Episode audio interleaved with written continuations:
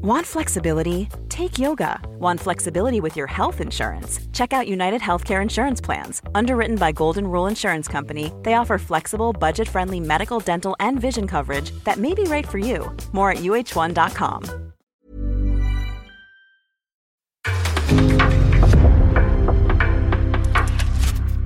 En podcast från Aftonbladet. Avsnittet presenteras av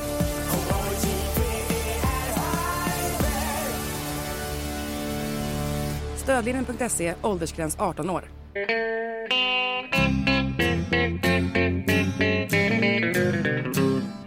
Hello out there, we're on the air. It's hockey night tonight. Tension grows, the whistle blows, and the puck goes down the ice. The goalie jumps and the players bump, and the fans all go insane.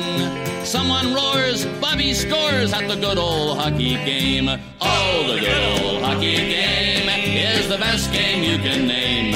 And the best game you can name is the Hallå, hallå, hallå, hallå! Hallå, hallå, hallå, hallå, hallå, hallå! Ja, hallå och välkomna till NHL-podcasten med eh, Jonathan Örbymannen Ekeliv. Ja. Som vi hörde där i sin eh, vanliga hälsningsfras. Ja. Eh, och han är hemma i Örby så vitt jag förstår. Det stämmer? Ja, och så jag då, Per Bjurman, i New York. Mm. Eh, där vi har kallt men fint efter några dagar av riktigt eh, busväder här faktiskt. Men? Mm. men nu, nu är det okej, det går åt rätt håll, det är vår och vi har ju sommartid här nu. Eh, Just vilket det, ju är en det- stor hit. Ja. Eh, så, så länge ni inte också har det. Ja, dels är det, det är alltid ni, jag blir ju så väldigt glad när det blir ljusare dagar. Eh, när 19.00-matcherna börjar nu, då är det fortfarande, har vi fortfarande dagsljus. Eh, Det, är- det är alltid ett fantastiskt vårtecken. ja, verkligen, det förstår jag. Men sen är det ju också så att det dröjer ju då två veckor innan ni eh, följer efter och det betyder att jag får Dels får ni en timme extra och matchen, de tidigaste matcherna börjar redan vid midnatt, vilket gör det lite lättare för alla som inte är nattugglor. Nej, så är det. Så är det. Eh, Men dessutom får jag då en timme till på mig att skriva på nätterna. Det är först 01 som Jö- Jögga kommer in på morgnarna. Ja, just det. Precis. Och på det helgerna är det ännu, men då är det först 02 de ska ha texterna. Det är oceaner allting. Ja, det är, det är så långt ifrån stressmonumentaler det kommer tror jag faktiskt. Mm. Ja, Så det, det gillar vi. Ja det, är fina, det är fina tider. Ja, fina tider. Det är ju samtidigt väldigt oroligt i världen fortfarande. Och just nu, jag, har, jag har byxångest över att det är så liksom, ekonomisk kris som looming här. Ja, men det, det är just därför vi har den här eh, parallella verkligheten NHL-podden där vi liksom eh, zonar ut lite från sådana saker. Och Ja, det gör vi. Jajamän. Gör, Vi har ett Vi digert, behöver- eh, digert körschema även denna vecka, vet du. vi behöver lite eskapism. Ja. Och det ska vi ägna oss eh, åt den här veckan. Vi kan redan nu avslöja att eh, vi har en liten svensk special. Eh, vi kommer eh, ja, prata en hel del om här eh, vad det lider. Ja, i två delar kommer vi att prata om de bästa svenskarna i varje lag genom historien. Ja, precis. Så att eh, det blir 16 klubbar här med eh, de tre bästa svenskarna i respektive klubb. Det är Ja, det vi kommer inte bara nämna dem. Ja, precis. Vi kan ju inte liksom eh, tok eh, prata om respektive klubb. Men det kommer namedroppas riktigt fina namn som vi kanske normalt sett inte...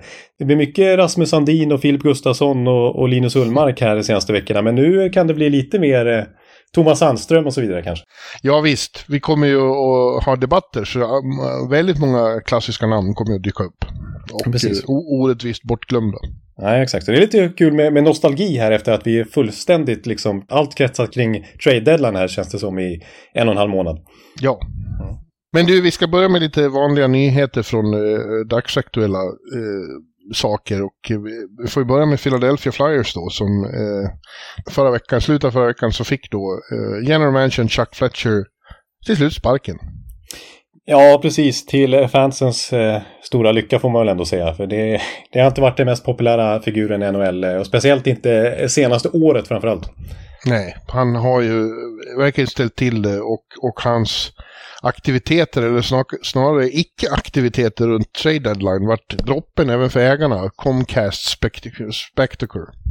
Ja, exakt. Man kan tycka det var lite konstig timing då att han fick ratta trade deadline då när det var lite spekulationer att, att han ändå skulle fråntas positionen efter säsongen. Men eh, nu blev det faktiskt eh, trade deadline som blev droppen helt enkelt. Det var ju så en enorm kritik kring Flyers agerande och då kunde liksom inte ledningen acceptera det helt enkelt. Då var det dags att, att klippa banden med Fletcher.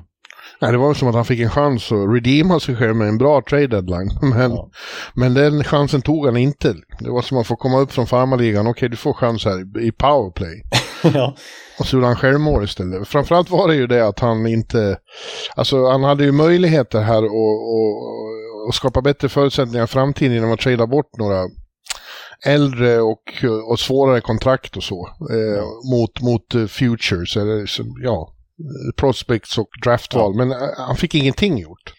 Inte ens James Van Riemsdyk som det ändå fanns visst intresse för verkar det som. Eh, alltså det, det han lyckades tillskansa sig under trade deadline här det var två draftval och det var i femte och sjätte rundan. Nu har de inte ens andra runda val här kommande drafterna till exempel. Så det, det, och det är ett läge där de är långt ifrån slutspel och verkligen behöver en rebuild liksom. Och, och eh, Fletcher har ju vägrat att ens ta det ordet i sin mun. Ja. Han har ju istället snackat om aggressive retool. Det har inte fansen riktigt gillat, men då har de väntat på vad ska det innebära? Det ska det innebära kanske att eh, det, det här var jag inne på mycket förra säsongen och då tänkte fansen, ja ah, men då kanske det blir Johnny Gaudreau i sommar. Och så visar det sig att Johnny Gaudreau, ja det, ryktena stämmer, han vill till Flyers. Det är hans första val om de bara är intresserade. Men tackar nej till Gaudreau. Ja, ja. Och offrar istället massa draftval för Tony D'Angelo som nu är mer eller mindre petad eftersom det självklart har skurit sig med John Tortorella.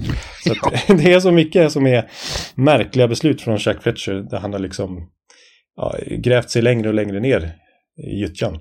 Ja, han har gjort ett hemskt jobb och, och eh, det är tråkigt med en sån ärevördig organisation som man ju ändå vill ha med. Det är, det är liksom Flyers är ju en riktig klassiker liksom, och dessutom ja. är det nära härifrån så man vill ju åka dit och titta på ett bra. Men, men Ja. Det, det, fungerar inte. Och nu då åtminstone på temporär basis så tar vår gamla vän Brieosten, eh, Just det, Daniel, så Daniel, ja, Daniel Breer över. Och eh, han verkar också vara hetaste kandidaten för att få fortsätta.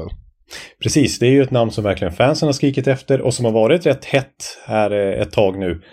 Det, han var ju väldigt nära att få jobbet i Montreal här när, innan Kent Hughes fick det för förra mm. säsongen. Mm. Han var en av slutkandidaterna där och han har ju varit tydlig med efter spelarkarriären att det är en den här GM-positionen han vill åt liksom. Direkt in i businessroll så fort han la skridskorna på hyllan. Och så har han varit general manager för Flyers ECHL-organisation. Och så har han varit assisterande till Fletcher något år här nu. Och till slut får han chansen här då som, eh, som general manager. Vilket han som sagt har varit väldigt tydlig med att det har varit hans strävan. Den här generationen håller på att ta över på den fronten. Hans kompis Chris Drury, de var ju mer eller mindre dradarpar i Buffalo ett tag där. Ja, precis. Och i samma lag där eh, Buffalo-lag så var ju även Mike Greer. Ja. Så det är alltså tre gamla Buffalo-spelare som, som är Ja, men även, eh, hela den, eh, även, vi har även, eh, ja, vi, ja Martin St. Louis går in som coach då, men, men, men det känns som de smarta i den där generationen, de håller på att liksom ta över på, på management-sidan. Ja, Billy Guerin är ju från samma generation. Exakt, exakt. Rob Blake. Ja. Det, är intressant, ja, det är intressant att det är så mycket gamla spelare. Liksom. Vi har Iceman i Detroit och vi Joe har Sakic. Ja. Joe Sakic som visserligen har tagit steg snett uppåt och är mer president nu. Ja. Men det, det är ju ett, en, en tydlig trend. Ja, Nej, precis. Och, och just eh, Breer, att han skulle bli liksom... Det skulle bli spännande att följa honom nu. Som sagt, än så länge bara interim. De har ju sagt Flyers att eh, de ska vidga positionen här nu. Inte bara köra en general manager utan som är så populärt nu även en president of hockey operations. Ja. Att de ska vara en duo som, som rattar klubben. Sådär. Och, och, och än så länge bara Breer eh, interim general manager. Men allt tyder på att han blir general manager och att han får en president ovanför sig helt enkelt. Och vem det blir, det är ju inte klart i nuläget. Nej. Eh, men det ska bli spännande att se Greer i San Jose nu, hans gamla lagkamrat i Buffalo alltså. Eh, sa att i Buffalo kallades han för Sneaky Bee. för att han var så klurig liksom. Eh, och det är ju en klurig situation här för Philadelphia att liksom ta sig uppåt i tabellen igen. Så det ska bli spännande att se hans moves. Han har i alla fall tagit rebuild-ordet i munnen direkt här. Och sagt ja. det är klart att det är en rebuild vi måste syssla med här för att vi ska ja, ta på allvar igen om några år. Så det kommer vara lite tufft ett par år. Men det ska inte, han har samtidigt sagt också, det blir absolut ingen fire sale likt Chicago. Det är inte så att de kommer trada bort Carter Hart och Travis Connectney och den generationen nu. Nej. Eh, däremot eh, det äldre gardet har ju gjort sitt förmodligen inom kort i Flyers. Då. Man ska ju, får ju ändå liksom eh, erkänna att de har haft väldigt otur också med skador i Flyers. Framförallt då att Ryan Ellis liksom karriären i princip över, som det verkar. Ja, precis. Det var ju en, en jättemove av, eh, av eh, Fletcher där. Och han har gjort fyra matcher och sånt där i Philadelphia sen dess. Ja. Eh, och liksom Sean Couturier har vi knappt ja. sett spela. Nej, han, han skulle komma tillbaka i år, men samma eh, ryggskada som, som han har haft sådana problem med i flera år ställer till det igen. Han tvungen till ny operation och ja, missar den här säsongen också. Ja, och Cam Atkinson har ju knappt spelat känns det som heller i Flyers. Alltså lite otur kan man tycka att Fletcher har haft och om Ron Hextall hade inte draftat Nolan Patrick där bland det sista han gjorde i sin Flyers-karriär utan istället någon av de som gick kort därefter, Miro Heiskanen, Elias Pettersson och Kane McCarr. Ja, ah, då hade han kanske haft ett jobb idag, Chuck Fletcher faktiskt. För det hade ja. ju varit en helt annan, ett helt annat Flyers om de hade haft Kane McCarr på backen eller Elias Pettersson som första center. Det kan man säga, men det där är ju lätt att, väldigt lätt att vara efterklok på det ja. sättet. Ja, det är, det är verkligen lätt att vara. Eh, ja. ja, men det blir intressant att se vad Breer gör i sommar då. Först har de ju, vi har ett datum nu, 8 maj är det draftlotteri. Eh, alltså det är ju så att det är det viktigaste draftlotteriet på många år. Ja. För att uh, får man Conor Bedard, då får man en, en sån spelare som har med, med förmågan att förändra hel, en hel organisations öde. Verkligen, för det, det, har vi ju nämnt, men det är värt att punktera igen och det tror jag inte undgått någon visserligen att Conor Bedard är väl eh, det är en sån generational talent liksom. Det är, det, även om Lafreniere och, och Jack Hughes och så här blir hypade så, så, så är det här den största talangen vi har sett sen, ja en, en namne då, Conor McDavid. Ja. Det, är, det, är, det är på högre nivå känns det som än till och med Austin Matthews. Ja, eh, det är, som jag förstår det så är vi uppe på, på McDavid-nivån. Mm. Ja, så det är klart att det, det, det där datumet, det har eh, Breer redan ringat in. Ja. Kan vi tänka oss. Han har ju fått rivstart där genom att, att dra ner till Florida på general manager-möte. Eh, Precis. Det var liksom det direkt in i, in och träffa alla nyblivna kollegor kan man nästan säga. Ja, det, var, det är säsongens sista Board of Governors. Jag vet inte om de, de har väl ett sen i, i samband med draften också. Ja. Eh, men då är vi ju i princip inne i nästa säsong. Ja, jag är lite besviken dock att de inte åkte till Boca Raton. Så är rätt nu? Så är rätt nu? Det sa du rätt. Ja, det sa du faktiskt. Äntligen lärt mig efter tio års poddande nästan. Nej, de är utanför Palm Beach. Det, det är ännu mer... Eh, det är ännu lyxigare. Ja, ja, ja visst, precis. De, eh, de, eh, Donald Trumps trakter nästan. Ja, verkligen. Det är inte långt från Mar-a-Lago. Eh, och ja, de åker ju... De eh, åker inte till Winnipeg. Nej. De vet var de vill vara någonstans. Ja. Det var väl också David Poyles sista eh, möte och, och, det var stor sorg över det. Han har ju varit liksom viktigast, eller han är den som har varit med längst och alla har uttryckt sin enorma respekt för honom eh, ja. nu. Ja, precis. Det känns som att det är, visst de är, de är värsta rivaler och, och det är en väldig huggsexa och, och, och fade höll jag nästan på att säga här runt trade deadline när de ska kapprusta med varandra liksom. Men eh, utöver det så verkar det vara väldigt kollegialt mellan de 32 GM. Ja, de är ju liksom ett konsortium. De, de eh, är 32 delar av samma organisation. Liksom. De ingår i NHL och har gemensamma intressen också väldigt mycket. Ja, ja, men nu när man har liksom läst lite om vad de har gjort här i Florida, det, de har det ju gött. Det är därför de åker dit, till, till, till solen och till lyxen där och spelar golf och, och dricker bärs och, och snackar skit och, och spelar tennis och, och liksom... Och röker cigarr. Ja, inte minst. Och Briere här har ju sett, sagt att han direkt liksom eh, fick spela någon pickleball-match som de ju håller på med där borta. Det var med Brisbois och det var med Kekkelainen och det var med disciplin-NMs George Paros faktiskt också. Ja. Eh. ja, jag kan försäkra att de har roligt. De, det är ju ingen, det är inga fattiga, det är inte... Nej. Det är inte det. Inga fattiga pojkar som är ute och, och, och, och, ingen fattig organisation som arrangerar heller. De har nog väldigt eh, dyra årgångsviner och fina cigarrer och, har det bra. Ja, jag vet att Brisbois i Tampa har sagt att det tog eh, mindre än två dygn så hade alla andra general managers i ligan, när han blev anställd då, eh, kontaktat honom och gratulerat och så vidare. Ja. Så det går fort. Mm. Ja, de stora nyheterna därifrån, den fick vi ganska precis innan vi började spela in nu då, det är att eh, intäkterna för den här säsongen har, har överträffat förväntningarna. Och mm. det betyder enligt Gary Bettman att lönetaket till nästa säsong kan komma att höjas med mer än en miljon dollar efter att nu stått still några år. Mm. Och det är mycket goda nyheter för, för lagen, ja för alla som är, vill eh, att det ska bli mer, eh, ska hända mer i NHL. Ja, precis. Ja, verkligen. För tidigare här i vintras tycker jag det låter som att nej, det kanske bara blir en miljon då. Vilket tidigare sagts att eh, man, visst är det den här skulden som spelarna ska betala tillbaks efter pandemin till ägarna och sådär och att det är den som förstör lite att lönetaket ska höjas. Men samtidigt så har det varit så mycket snack om tv-avtalet som är betydligt mycket mer värt nu och, och Seattle är en kassako för ligan till exempel och sådär. Eh, Ja, men sen har det samtidigt också varit det här med den här äh, lokal-tv-härvan här som är ett bolag som har, sänder många av klubbarnas matcher har gått i konkurs. Ah, men eh, po positivt. Ja, alltså det är, man ska, det är ju det är väldigt oroligt på, på ekonomin i världen överhuvudtaget och inte minst här i USA. Banker går omkull och idag är det väldigt, väldigt oroligt. Så man, de ska inte ropa hej liksom. Det kan ju, allting kan braka ihop här. Ja, ja precis. Men, och eh, ingen längre har råd att gå på hockey eller ha en tv överhuvudtaget. ja, ja.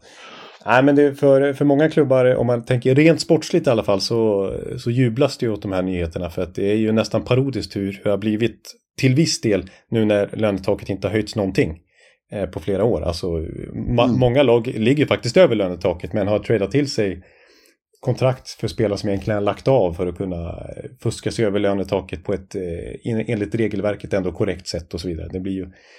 Ja, det har varit så mycket kryphål så att eh, det ser nästan löjligt ut för NHL. Ja, det är ju de som ska upp till golvet. Eh. Ja, dels är ju precis som Arizona nu som trädar till sig mm. både Vodasek och Shea Webbers kontrakt. Men jag tänker också på, på lag som till exempel Tampa sitter på Brent Seabooks kontrakt för att kunna gå över lönetaket till exempel.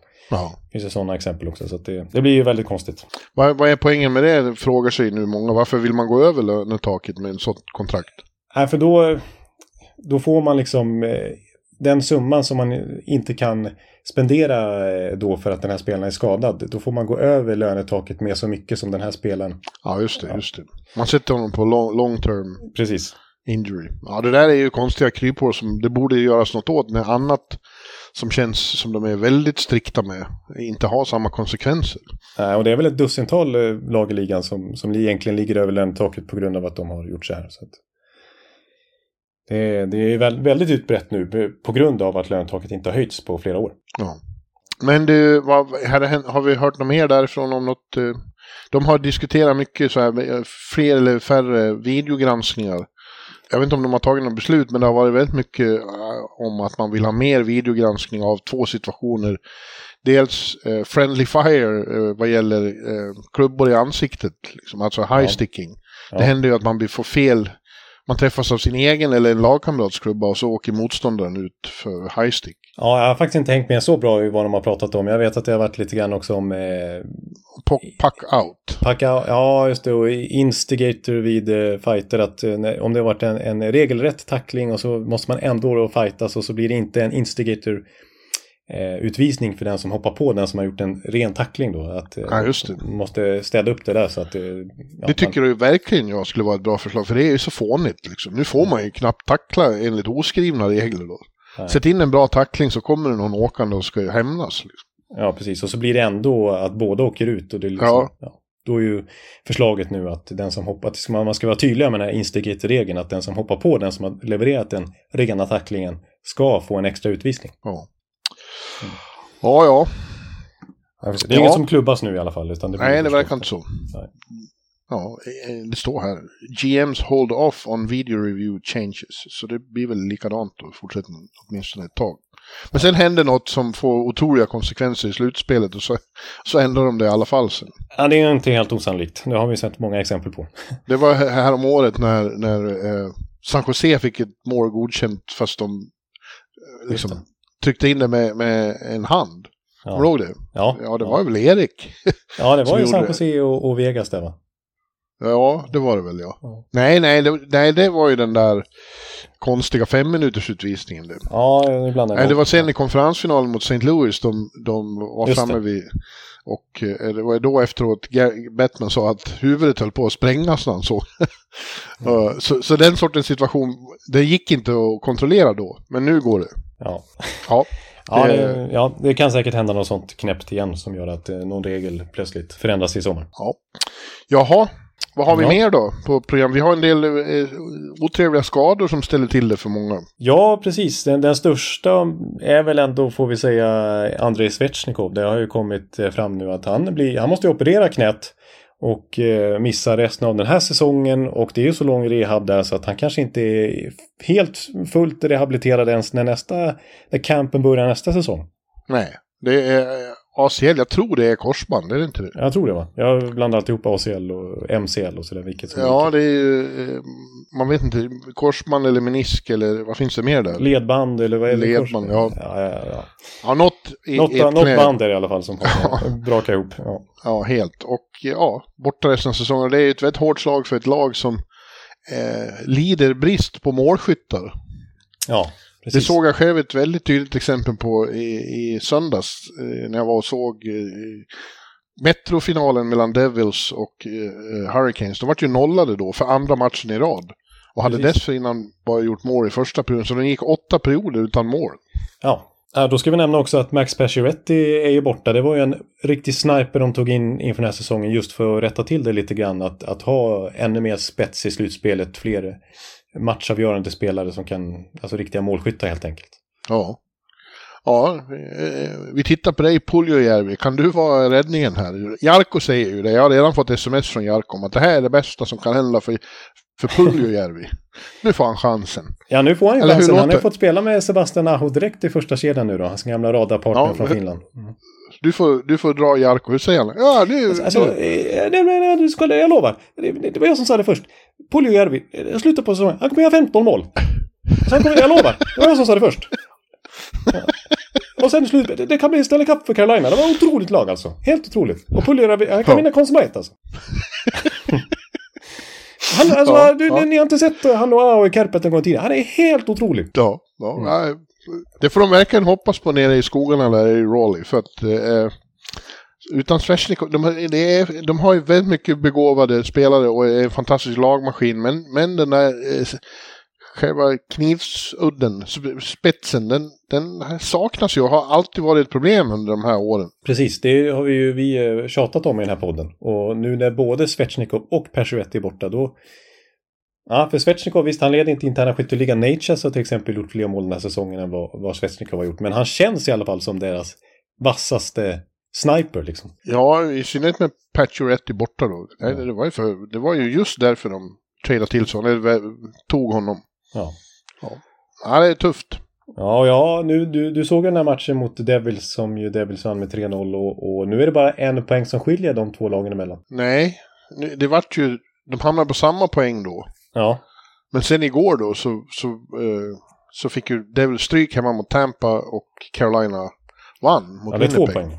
Ja, så nu är det två poäng. Men, eh, och då har eh, Jersey en match mer spelad också. Så att eh, Carolina kan ju rycka igen då och se till att vi får den här serien mellan Devils och Rangers som vi drömmer om här. Ja, men det, det känns samtidigt som att med tanke på att inte Carolina agerar så mycket vid trade deadline utan nöjde sig med Puljujärvi då och så eh, Goste-spel på backen medan då den som de så gärna ville ha men föll i dragkampen mot just Devils om, det var ju Timo Meyer. Nu har inte han gjort någon stor su- succé alls hittills i Devils men det är ju en riktig målskytt som Devils adderade till sitt lag medan Mm. eh, Carolina nu har subtraherat eh, eh, Svechnikov. Så att, och det är ändå en månad ungefär kvar av grundserien. Det känns som att det är lite fördel Devils nu tycker jag. Ja, det gör det. och den här matchen var, de var jävligt bra då mot Carolina. Det, Som Bratt sa efteråt, som gjorde två mål, det var, det var glöd i brasan ikväll. Ja, jag måste säga att jag var imponerad av Devils mot Tampa här också, även om det var starkt av Tampa att vinna borta med 4-1. Men det var ju var det tre stolpskott från Devils och ett bortdömt mål och så här. Så att, eh, det, jag kanske inte tycker att 4-1 riktigt speglar matchen. Måste jag erkänna. Nej. De är så jävla snabba också. Alltså Rangers skulle få väldiga problem med, med deras speed i den där första omgången. Ja.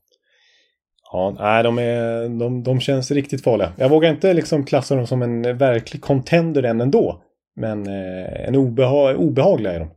Verkligen. De har ju, många av dem har ju för lite erfarenhet av slutspel. Ja, det, det känns som det, det. det är där det kan, eh, där skon kan klämma för deras del. Ja. Eh, Men eh, nej, de, jag, jag är väldigt imponerad av dem. Och Jack Hughes är som jävla bra hockeyspelare. Ja, det är han verkligen. En av de bästa i ligan, så är det ju. Ja, ja. Ja, men det är ju fler som har skador. Är i, i, Ryan O'Reilly har vi redan pratat om, oturen för Toronto att han bryter ett finger då. Eh, men han lär vara tillbaks i slutet av grundserien tror man. Men nu har det kommit posi ska... pos positiva rapporter också om att eh, det har gått bra med operationen och att det kanske inte var så illa som de trodde. Så att han kanske absolut är tillbaka innan slutspelet. Ja. Eh, exakt samma skada drabbades ju då Artur Lehkonen, eh, mm. vår finländske vän i Colorado, som var så viktig för dem i slutspelet när de vann i fjol. Fjolårets succé trade deadline-förstärkning. Ja, han var ju ett typexempel på uh, vad som behövs när superstjärnorna blir neutraliserade eller neutral, neutraliserar varann i slutspelet. Det behövs andra som, som kliver fram då. Han var ju verkligen en sån. Ja, det fick jag bittert erfara där när jag var på plats i Tampa och såg honom. Ja. Ja, nu igår i Montreal då så bröt ju han, nej inte, jo. Det var i Montreal. Ja. Han var ju hemma, för, han kom tillbaka till Montreal för första gången sen han var trainad därifrån och blev ju bejublad när han gjorde mål. Ja. Eh, för att han är så populär fortfarande i Montreal då, så, eh, så eh, han var väldigt hyllad. Men då fick han en puck på finger han också och bröt det. Så han är borta, måste också opereras, borta fyra till sex veckor. Det är ju inte Colorado-säsong hittills på det sättet Nej. när det kommer till skador. Det är de är så fruktansvärt drabbade. De avlöser ju varandra på eh, skadelistan. Alltså. Ja. Eh, och vi har ju även då Minnesota, där är Kaprizov borta. Ja, exakt. Det känns ju eh, som ett väldigt hårt slag. Alltså ett lag som eh, gör minst, klart minst mål av alla lag som ligger på slutspel just nu. Eh, då kan ju ändå Kaprizov göra, alltså han har ju har gjort hattrick flera gånger här på slutet. Men ja. att han är borta minst en månad som det snackas om nu. Eh, det känns som ett oerhört hårt slag. Nu har de visserligen gjort nio mål på två matcher bara för det efter att han blev skadad. Men då har de mött San Jose och Arizona. Ja, men de har också skaffat sig en, en viss krock, krockkudde här med. De har nio poäng ner till understrecket. Ja. Eh, så att de, de bör ju klara det här ändå och hålla ut tills han är tillbaks. Exakt, precis. Och de har varit väldigt jämna här sista tiden. Alltså de har inte gått en, ifrån en match utan poäng på över en månad. De har nödvändigtvis inte vunnit alla de matcherna, men de, de, tar alltid poäng. För det är så målsnålt hela tiden när de spelar. Alltså. De, eh, Filip Gustafsson och, och Fleury är också numera storspelare. Eh, och försvarsspelet är ju väldigt bra. Och Klingberg har kommit in väldigt bra också faktiskt och foga in sig i, i leden där. Ja, de har... Eh, det, det, jag, jag, tror lite på dem, inte som contenders kanske, men jag, jag, tror på en fin avslutning här och därför, eh, det kan jag avslöja nu då, jag ska ju dit till helgen. De har, oj, oj, oj. De har matinéer lördag, söndag och de, de ska bofinken se på plats. Och det är första gången någonsin jag är på hockey i, i Minnesota. Jag har ju varit eh, på politiskt konvent där 2008. Ja. I Axel Energy Center, men inte sett hockey. Så det ska bli kul, en ny arena liksom. Ja, det är inte varje dag för Per Bjurman att träda in i en ny NHL-arena. För Nej. du har ju bockat av i princip allihopa. Ja, det är några kvar. Jag har inte varit i Winnipeg och Calgary heller. Nej. Inte i Seattle. Och inte, ja där har jag varit i träningsarena, men inte i riktiga hallen. Och så har jag inte sett eh, Arizonas nya heller. Mallet Arena? Nej. Nej. Det känns som att du, du kräver mycket betalt för att uh, åka till Winnipeg. där, där dit åker du inte frivilligt. Nej, och skulle jag göra det skulle det vara på framåt vårkanten när de spelar final. Eller tidigt på hösten. Inte den här tiden på året. Nej, inte när det är minus 25 eh, liksom. Å andra sidan, inte så långt från Minneapolis till Winnipeg. Så det kommer att vara kallt där med. Ja, precis.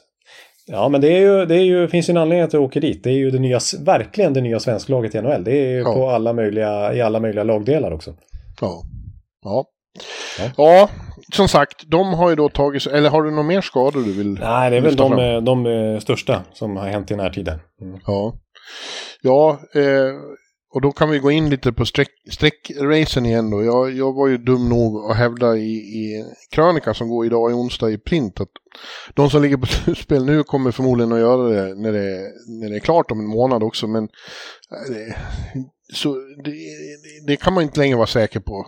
Eftersom Nej. det händer så mycket konstigt hela tiden. Man tycker att vissa lag har ja, man tycker att Pittsburgh, nu har de väl dragit ifrån och, och ska klara det här. Men de ställer till det för sig själva hela tiden, de här lagen. Ja, precis. Man, alla, speciellt här i öst när man tittar på, på lagen som ligger där och slåss om wildcard-platserna. Så liksom, Pittsburgh som du nämnde torskar och hemma mot Montreal.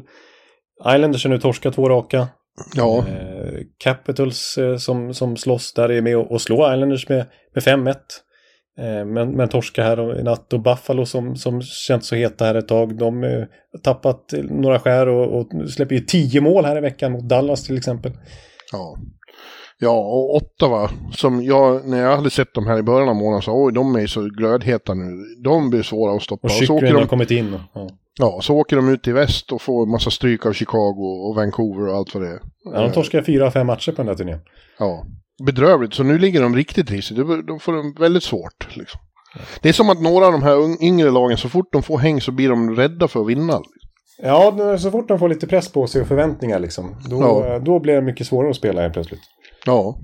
Men det händer ju så, överhuvudtaget så mycket underligt. Vadå, nu har Boston plötsligt två raka förluster under ordinarie matchtid för första gången. Och igår fick stryk mot Chicago.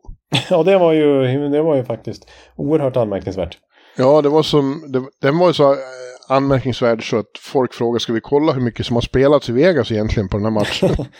ja, ja för när man, när man går igenom Chicagos laguppställning nu då, då ser man ju Ja, då, då är det ju vissa spelare, alltså det är ju inte NHL-spelare liksom. Nej. Men å andra sidan är det ju så att Boston i helgen eh, clinchade slutspelsplatsen. Alltså de är, de är helt klara. De, är först till, eh, de var först till 100 poäng, är först till 50 segrar. De har slagit rekord liksom, ja. i dem. Och, och, så eh, mer än en månad kvar av grundserien så clinchar de sin slutspelsplats. Alltså det, det, är tidigare än ingen har gjort det på, på 30 år nästan. Eh, så snabbt. Ja. Nej, det är, det är plus 100 i målskillnad har de faktiskt. Ja, och då är det väl kanske förståeligt om de inte kan motivera sig varje kväll och inte gör det i United Center. Ja, de har faktiskt torskat tre av de fyra senaste, Boston, så det känner vi inte igen sen tidigare under säsongen när de har kört över precis allt och alla kväll efter kväll efter kväll. Men eh, ja, nu när det, de har ju väldigt lite att spela för nu egentligen. Ja, men utmaningen består ju i det då, när man har en hel månad av sånt här, det betyder ingenting och sen försöka hitta rätt uh, inställning när det är dags. Det vet ju du som Tampa-supporter. Ja, det var ju lite liknande. Tampa var ju helt överlägsna i den grundserien. Slog också ett slags rekord. 62 segrar i grundserien var ju då, även om Florida kom upp i det också i fjol, för de gjorde en extremt bra grundserie då, men, men 62 segrar för Tampa 18-19, det var ju tangerat rekord i NHL-historien. Ja. Eh, och sen alltså 0-4 i matchen mot Columbus som nätt och jämnt tog sig till slutspel. Men hade spelat väldigt många betydelsefulla matcher veckorna dessförinnan. Ja. Så att, ja, det, det är absolut en utmaning att ta beaktan för Boston. Ja, men eh, eh, ja, jag ska sluta säga om den där östra eh, mässen. Eh, nu, nu är ju läget bra för Florida då. Med tanke på att Islanders har förlorat ett par matcher. Eh, mm. Å andra sidan, nu ska Islanders spela mot Anaheim och San Jose och det måste de ju vinna. Ja, det tycker man ju faktiskt. Men Florida har två matcher färre spelade och tre poäng bakom. Å andra sidan förlorar ju de obegripliga matcher också. ja, de gör ju det. Ja, de har en oerhörd förmåga tycker jag att vinna matcher man tror att de inte ska vinna och sen torska mot lag man bara räknar hem seger. Ja, ja det, det är förvirrande. Ja, jag, jag står än så länge fast ändå vid eh, Pittsburgh Islanders som vi har sagt nu i ett par månader. Ja. ja, men jag har ju gått ut med det också så jag får lov att tro det då. Mm. Eh, Pittsburgh hade ju rent av chans att börja jaga Cup Rangers. Liksom. Som de nu ska möta. De möttes ju i helgen och så ska de mötas två gånger den här veckan i New York. Då hade de kunnat liksom verkligen krympa det där avståndet. Ja. ja. Men nu förlorar de den där matchen mot Montreal samtidigt som då Rangers vann mot ett Washington som för övrigt måste jag säga första perioden igår det var riktigt dåligt av Washington. Oj, oj, vad dåliga de var. Ja, ett Washington som annars då eh, hade en bra bortaturné i västen eh, mitt i Rasmus Sandin-traden och kom in där och, och vann massa matcher. Han har gjort nio poäng på fem matcher, alltså vi hyllade honom redan förra veckan, men han har ju fortsatt att ösa in poäng. Ja, han är fantastisk, men, men eh, igår där, det, det vart bättre. Men första perioden var man så Jesus, det här hade ju, om Rangers hade varit lite mer effektiva hade de, hade de dödat matchen redan då. Mm. De får ju vara glada att det ser kanske lite bättre ut nu. De har ju haft väldiga problem att, att, att hitta rätt sen de här nya, de här stora traderna. Mm. Eh, Rangers. Mm. Ja, men eh, Kane, ja, han har gjort mål i alla fall. ja, han har fått lite, gjorde ett enkelt mål där mot eh, Pittsburgh när liksom eh, via Pittsburgh ja. skridsko studsade in. Så det kanske lossnar lite för han nu när det går hans väg. Ja. ja, vi får se. Ja. I väst då, där är det ju det är bara två lag som jagar. Eh, och det borde ju bara vara ett. Man trodde att Nashville var slut när, när de tradade bort allt och Filip Forsberg inte kan spela. Men de har ju plötsligt blivit heta, vunnit tre raka och en massa nya namn sticker upp och är väldigt produktiva och bra. Ja, alltså jag, jag är helt eh, chockad över den där Tommy Novak liksom som har varit Ja. en AHL-spelare i flera år. Och inte känns som någon hypad talang på något sätt och inte, inte liksom tok-levererat AHL. Visst, han har gjort en hel del poäng men inte över point per game eller så. Eh, och han är ju stekhet just nu. Jag tror han har gjort 12 poäng på de senaste 11 matcherna. Ja, ja det var ingen som såg det komma. Nej, precis. Eh, det är, och sen har vi visserligen några av de etablerade storstjärnorna stekheta just nu. Roman Josi ser lite grann ut som i fjol. Eh, när han gjorde 96 poäng ju. Och, och eh, Jussi Saros har ju varit en Ja. riktig väg mellan stolparna. Det är väl den största anledningen. Men eh, absolut, de, de har ju alltså på två, tre veckor nu har de tagit in nio poäng på Winnipeg och plötsligt är, det bara fyra, är de bara fyra poäng efter med två matcher färre spelade. Och de ska väl Tre matcher för tre matcher färre till och med. Och de ska ju mötas här i närtid också. Ja. Så, eh, ja. Ja, just nu ser det ju mycket bättre ut för Nashville än vad det gör för Calgary. Då, som också envisas med att förlora matcher de måste vinna, som igår. Då får de stryk på övertid. Det är ofta övertid de får stryk i. Och nu var det mot Arizona. Ja, det går inte. Nej, det, det har du rätt i. Det går fan inte. Var det var Anaheim de torskade mot här nyligen också tror jag. Ja. Det går inte Ja, heller. De där lagen är ju lite farliga eftersom de inte har något att spela för och verkligen spelar ut. Och, och många unga får chansen och så här. Eh, men eh, det, det har man inte råd med i Calgarys fall. Jag, de kommer inte att klara det, törs jag nästan påstå. Nej, det känns verkligen inte som det. Jag håller helt med där. Men och jag vill också understryka, precis som du säger, eh, vissa av de här lagen som inte har någonting att spela för längre, trade deadline är förbi, de har sålt av, eh, det är ingen press längre på dem. Helt plötsligt kan ju de komma igång. Vi ser lite det med Nashville nu. Eh, vi ser hur liksom Chicago plötsligt kan vinna mot Boston. Men jag kommer ihåg något då när Columbus var totalt borträknade och egentligen var ett, kändes som att de gick för att tanka och få ett högt draftval, liksom tog tio raka segrar. Ja, just det. så att, så, sånt kan ju verkligen hända plötsligt eh, mentalt i det här läget. Absolut. Eh, ja, det är en... Eh, man, jag önskar ju att det vore lite jämnare, att det, att det var fler lag inblandade och att man inte visste för de sista omgångarna. Men det kommer ju förmodligen inte att bli så. Nej, eh, speciellt inte i väster. Nej. Ja. Ja, eh, har något annat eller ska vi gå in på vårt specialsegment? Nej, men jag tycker faktiskt att vi kan hoppa in nu i, eh, i detta specialsegment, tycker jag. Ja, eh, det är då en grej som jag höll på med lite under pandemin i specialartiklar. Eh, För det inte fanns så mycket annat att göra då. Eh, och titta på historiskt de bästa spelarna i varje klubb och vi tänkte specifikt då på de bästa svenskarna i varje klubb genom historien. Ja. ja. Och det kan ju bli långt så vi ska dela upp det här. Vi tar 16 lag den här veckan och 16 nästa. Eh, Och eh, man ska ha klart för sig då att, att eh, eh, vissa lag då som vi kommer att komma in det, det räknas ju organisationen. Det är lag de har varit förut också. Liksom. Arizona till exempel som vi snart kommer in på. Det är ju det ursprungliga Winnipeg Jets också. Ja, då är det liksom en sån som, då får vi ju namedroppa redan nu, typ Thomas Sten som liksom Ja, hela, hela organisationens kanske största någonsin. Ja, så så blir det. Eh, ja, det är väl bara att kasta sig över. Vi, vi, vi liksom, du är ju alltid så ambitiös så du kommer säkert att hålla på med stats och grejer. Ja, det är risk va? Eh, Jag men bara tar det här ra- rakt upp och ner på, på, eh, ja, på uppstuds. Ja. Och jag tycker det är kul att få prata om några gamla favoriter som, som eh, vi inte brukat, som du sa, tala om dagligdags. Men vi börjar med Anaheim då. Ja, det är klart vi kör bokstavsordning, annars så kommer ju inte lyssnarna känna igen sig. För det är så har vi gjort i tio år. Mm. Ja, och, och nu ska man också komma ihåg, man kommer direkt in på här då. Eh, vissa spelare har gjort färre antal matcher i en klubb, eh, men kanske egentligen är bättre, sett till helheten, är bättre än eh, några vi nämner. Men de, de, de får man ju liksom ta där de hade som mest impact, den klubb de spelade mest för. Som här, vi har Thomas Sandström gjorde rätt många matcher för Anaheim, men det var inte under hans eh, prime. Nej, nej precis. I så fall skulle man kunna säga att eh, Peter Forsberg är en av de största i Nashville. Liksom. Men Ja. så, så är det ju inte riktigt. Eh, och jag kan säga redan nu att min, min etta här i Anaheim Ducks, ja, det får bli Samuel Paulsson. Ja, jag skulle också sätta Samuel Paulsson. De här mer samtida moderna killarna, Raquel Silverberg och Hampus Lindholm har ju varit väldigt bra också.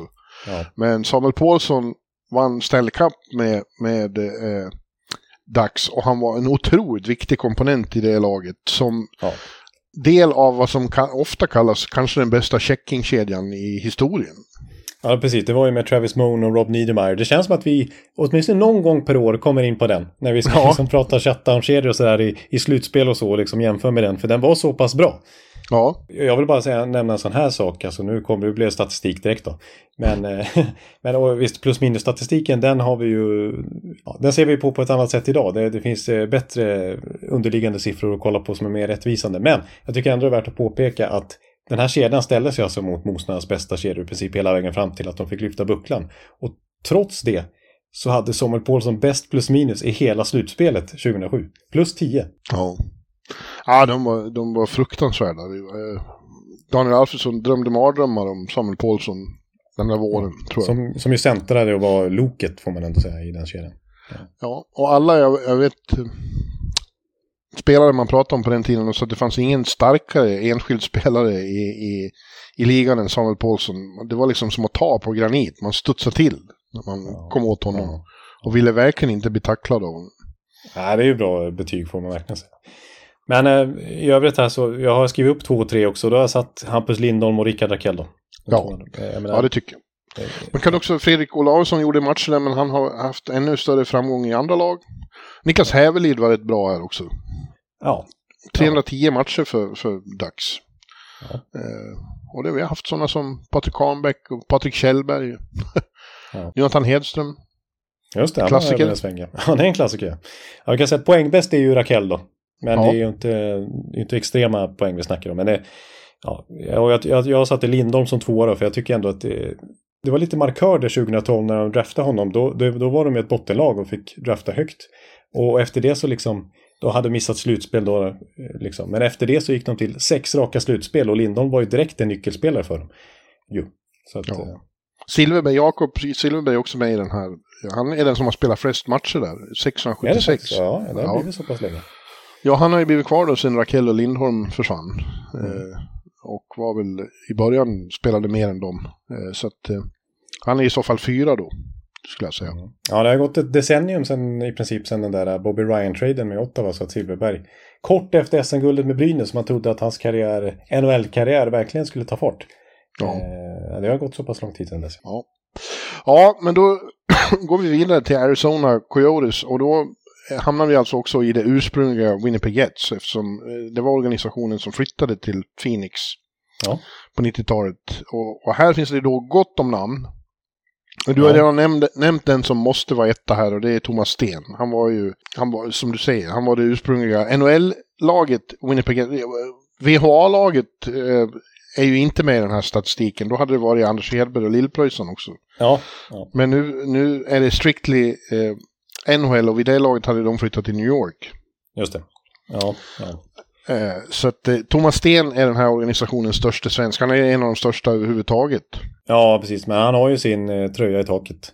Ja, och om, om vi bara räknar att innan de flyttade till Arizona eh, Phoenix så, så har han 200 matcher fler än någon annan i original Winnipeg Jets-tröjan i NHL. Så han- 950 matcher spelade han och han la ju av när de flyttade till Phoenix. Ja. Men sen är det väl Oliver. En kamp mellan Oliver och Fredrik Olausson. Men, men Oliver spelade längre. Han gjorde 769 matcher och när han var i sin prime då var han ju en, av de absolut bästa backarna i hela ligan. Det var han verkligen och han har det svenska rekordet i antal mål under en säsong av en back. Före Erik Karlsson, före Niklas Lidström, före Victor Hedman och så vidare. Han eh, gjorde ju 23 mål en säsong där för 7-8 Ja. år sedan.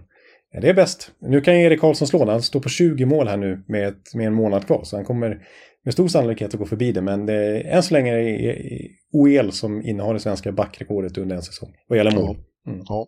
Nu tror jag Olausson hade, om han hade spelat hela karriären i, i Winnipeg så hade han varit kandidat för att slå Oliver. Men han var ute i så många klubbar, Olausson.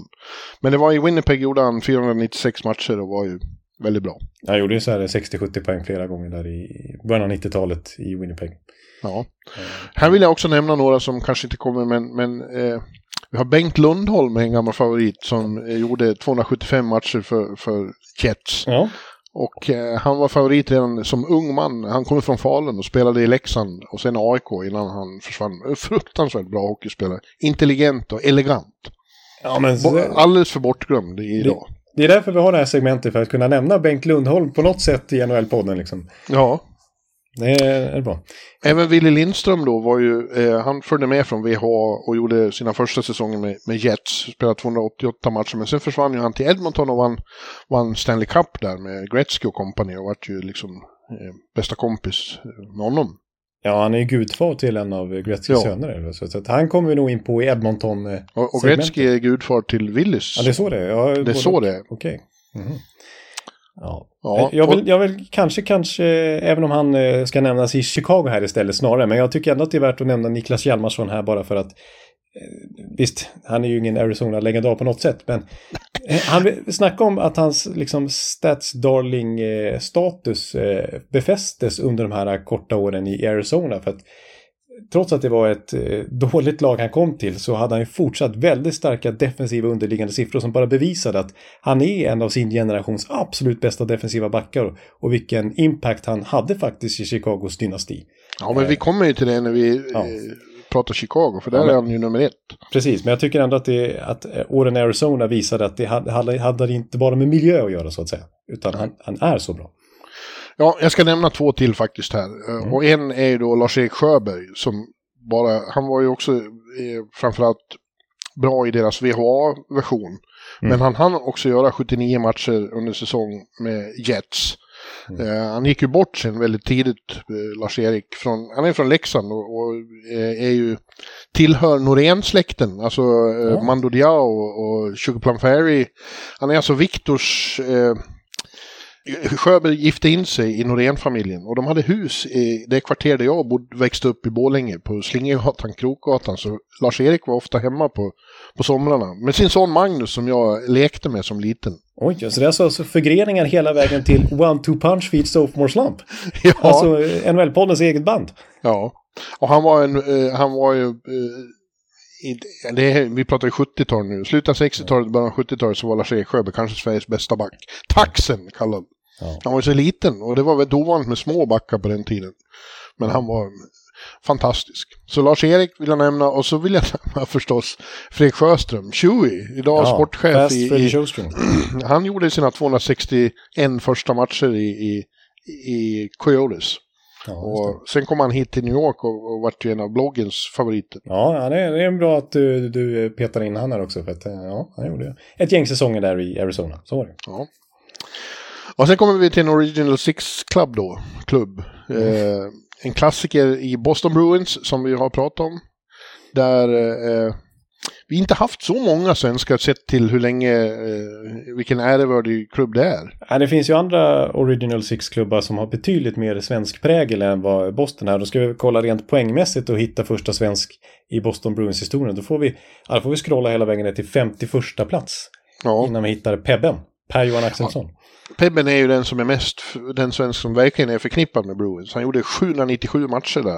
Eh, Och var ju mycket uppskattad och, och, och ja, älskad. Institution skulle jag vilja Ja. säga, deras bottom six. Alltså det, Ja. man var ju, så här, tyvärr för hans del och så här, det var ju under en period när Boston inte var så bra. När till exempel Ray Bork lämnade för att kunna vinna Stanley Cup med Colorado och sånt där. Liksom. Det, var ju, det, var ju, det var ju lite innan eh, de verkligen tog fart här med Char och Bergeron och Marchand och sådär. Men eh, Axelsson är ändå en ikon får man säga i Boston. Så är det. Ja, han måste vara etta på den här listan. Ja. Ja. Men sen är det nog faktiskt så att eh, efter den säsong han har haft i år så är ju Linus Ullmark måste nämnas här också. Ja, I min ranking så har jag satt Ullmark tvåa och det kanske låter tidigt men alltså det är ju sån, det är ju alltså en historisk säsong för Boston som vi pratar om här. Ja, Eh, och att han med all sannolikhet kommer vinna Vesina Trophy, toppar eh, allsköns statistikkolumner och är första målvakt för det här rekordbygget. Det, då är man nog tvåa faktiskt. ja. Vi har haft, haft, haft sådana som Louis Eriksson hade eh, 224 bra matcher i Boston. Mm. Eh, Micke Måste- Telvén är ju en, en klassisk back eh, Ja. som ska nämnas här också. Ja, han är, jag har också skrivit upp honom här. Eh, Och mördaren, Mats Thelin. Mördaren. Mördaren. det passar ju. Han, han skulle varit med när de var den mördande första kedjan också. Ja, Ja. Nej, men Louis Eriksson är väl, eh, har jag skrivit upp som trea. De offrade ändå Tyler Seguin för att få honom.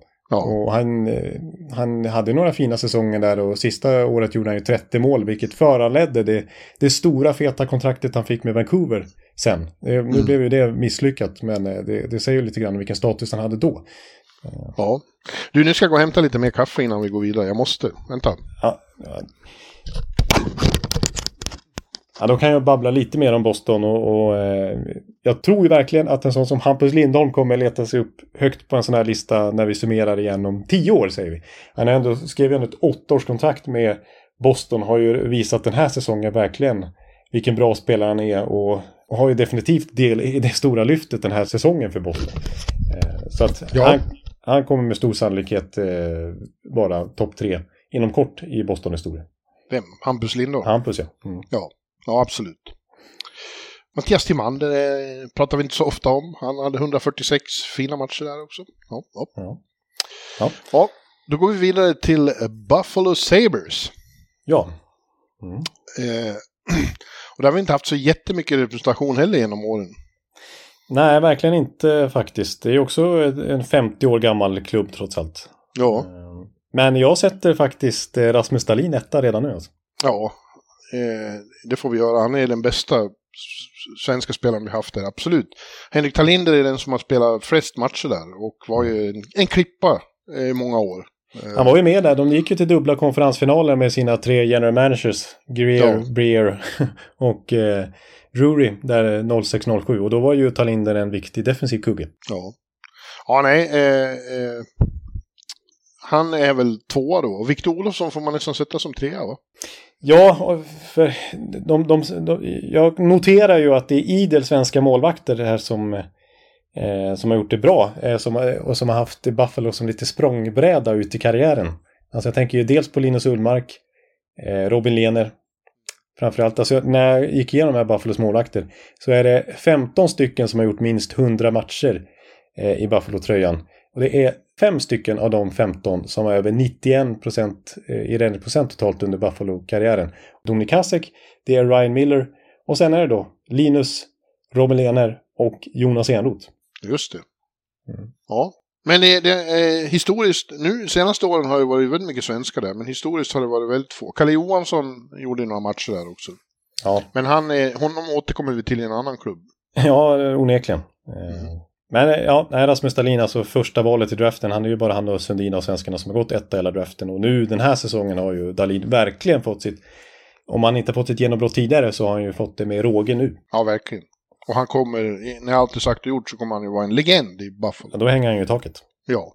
Ja, inte han, men tröjan. Nej, förhoppningsvis eh, tröjan bara. Ja. Då är man stor, om, om det är så stort så att man blir upphängd själv. Ja, ja det vore något alltså. Ja. A lot can happen in three years, like a chatbot may be your new best friend. But what won't change? Needing health insurance. United Healthcare Tri Term Medical Plans, underwritten by Golden Rule Insurance Company, offer flexible, budget friendly coverage that lasts nearly three years in some states. Learn more at uh1.com. Ja, vi fortsätter till eh, en klubb där det har varit desto mer svenska inslag genom åren. Av utsög... Mest, ja, vad, vad tänkte jag säga nu då? Nej, jag fastnade. Vi, vi pratar om Calgary Flames då. Mm. Och här har, här har vi två sådana superlegendarer som Håkan Loob och Kenta Nilsson. Ja, de är ju sådana legendarer så de är ju eh, tvivelsutan etta och tvåa här så kan man ju bestämma vilken ordning man vill ha på dem. Men jag sätter Loob, tack vare sina 50 mål och sin Stanley Cup-titel som etta. Ja. Ja, och han, han gjorde hela sin karriär i Calgary medan Kenta var på flera håll. Ja. Men det var i Calgary han hade sina allra mest spektakulära säsonger, Kenta. Och, eh, Jag, jag sätter dem som delad etta, Håkan Ja. Kenta. Han gjorde 49 mål en säsong. Ja. Så det är ju snöpligt nära. Och han har ju det svenska poängrekordet under en säsong ska vi säga. Och det var ju Calgary-tröjan, Kenta. 131 poäng är ingen annan som har kommit upp i av svenskar. Ja, Mr Magic. Det var ju liksom, det är ju Gretzky har ju sagt att, eh, det är den, att det är den skickligaste hockeyspelaren han har sett. Det är alltså, är, har ju Gretzky sagt. Det. ja det, det är eh, ingen dålig, ingen dålig kritik. Eller eh, inget dåligt omdöme. Den som har spelat mest matcher där då, faktiskt otroligt många, är ju Mika Backlund. Han är uppe i 894 nu. Ja, det är tredje flest i hela Calgary Flames-historien. Ja. Mm. Han, är, han är en riktig institution där. Ja, det får man säga. Det får man säga. Eh, Men, eh, ja, är det han eller Elias Lindholm som du sätter trea? Ja, jag har satt tänkte, jag tänkte först Micke Backlund just med tanke på lång och trogen tjänst verkligen. Och han gör en bra säsong, han gör en av sina bättre säsonger tycker jag i år faktiskt. Även om eh, det ser ut att bli missat slutspel så tycker jag han har varit väldigt bra i år. Men eh, på grund, eller så här, tack vare fjolårssäsongen så sätter nog ändå Elias då när han gjorde 42 mål.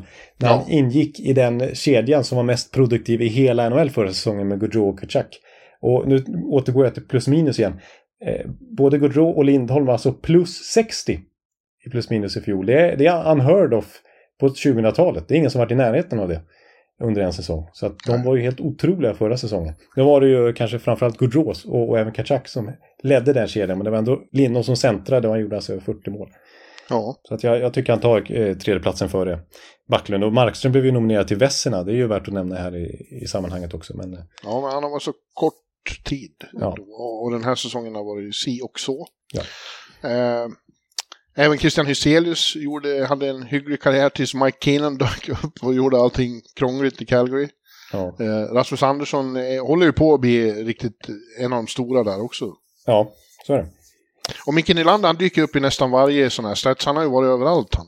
Ja, så är det verkligen. Alltså, han, han har potential att, kliva in eh, ja, i typ, åtminstone kanske fyra, fem lag här. Ja, Alltså så nä- nämnvärd åtminstone.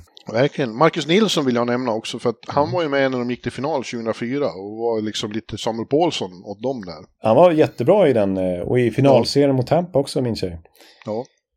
Mm. Sen är det några läxingar jag tycker som aldrig fick, de fick inte så mycket skäl. Det är din gamla favorit Dan Labråten som du kallar Labraten. Labra, lab, labraten. Ja, han gjorde 70 matcher. Han var först i Detroit då. Eller allra först i, i Winnipegs VH-lag och sen Detroit.